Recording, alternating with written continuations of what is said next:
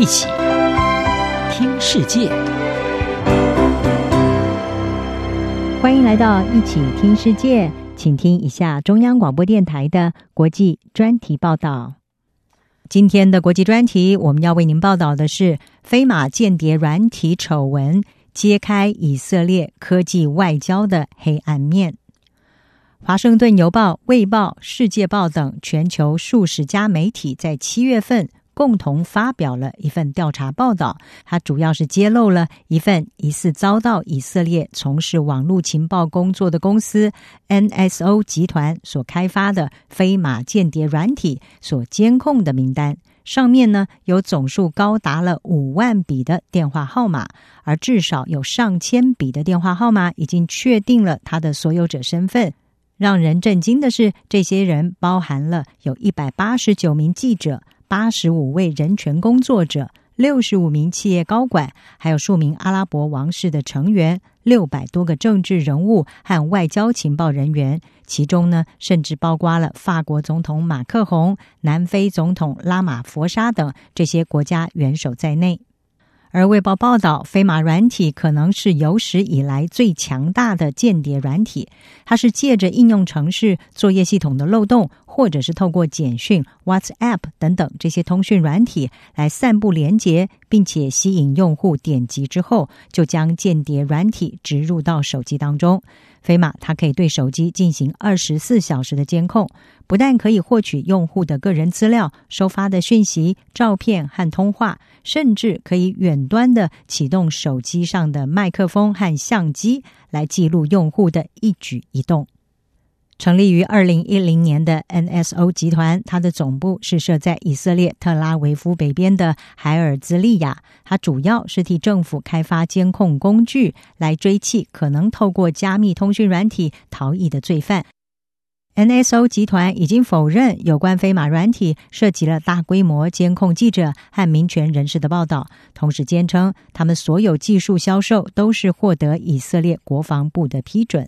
NSO 的发言人赫许克维兹，他告诉以色列军方电台，媒体所报道的这一份电话号码清单和 NSO 没有关联，而是和其他公司和开源软体有关。赫许克维兹说：“我们至今还没有收到证据，这份清单上有人确实的遭到飞马系统的攻击。”而以色列国防部则是表示，他们并没有取得 NSO 客户所搜集到的资讯，同时也强调，以色列只有批准将网络产品出口给政府实体供合法的使用，而且只能够使用在防范和调查犯罪以及打击恐怖主义方面。由于 NSO 开发的网络监控产品出口都必须要通过政府的批准，和其他先进武器系统一样，它也被认为是以色列长期以来促进外交关系的工具之一。但是，专家也警告，这种先进的监控系统销售事业蓬勃发展，可能是弊大于利。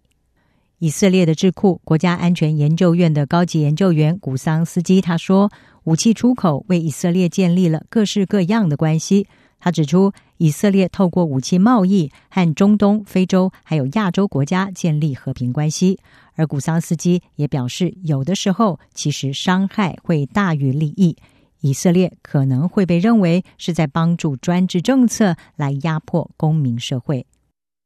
以色列的网络法律师以及隐私权专家克林杰，他同意这个看法，并且也认为。以色列是压迫性科技的孵化器，但是他认为比较大的问题是 NSO 的这些监控系统出口在以色列的法律下并不构成犯罪。克林杰他也批评以色列利用在约旦河西岸、加萨走廊还有东耶路撒冷的巴勒斯坦人来测试这些新的监控系统，助长了这个不幸的商业模式。但是克林杰说，这个市场非常的巨大。因为全球自由民主国家的数量有限，而有更多的独裁政权。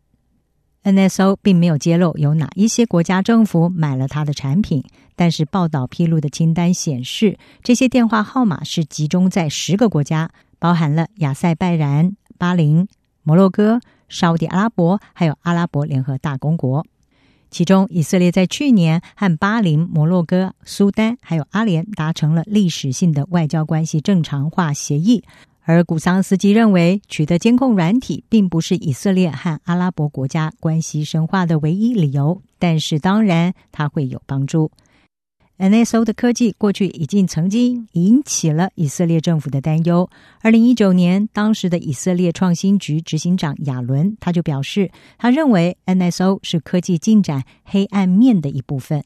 不过，尽管媒体的调查报道已经让飞马间谍软体侵犯人权的问题浮上了台面，但是以色列网络专家布鲁克斯·坎布勒他说，他不认为 NSO 会面临根本性的威胁。布鲁克斯·坎布勒表示，这种企业的客户都是政府部门。他说，这可能意味着以色列国防部会进行多一点的审查，但是最终独裁者们不会在乎全球的新闻媒体。以上专题由郑锦茂编辑，海晴晴播报。谢谢您的收听。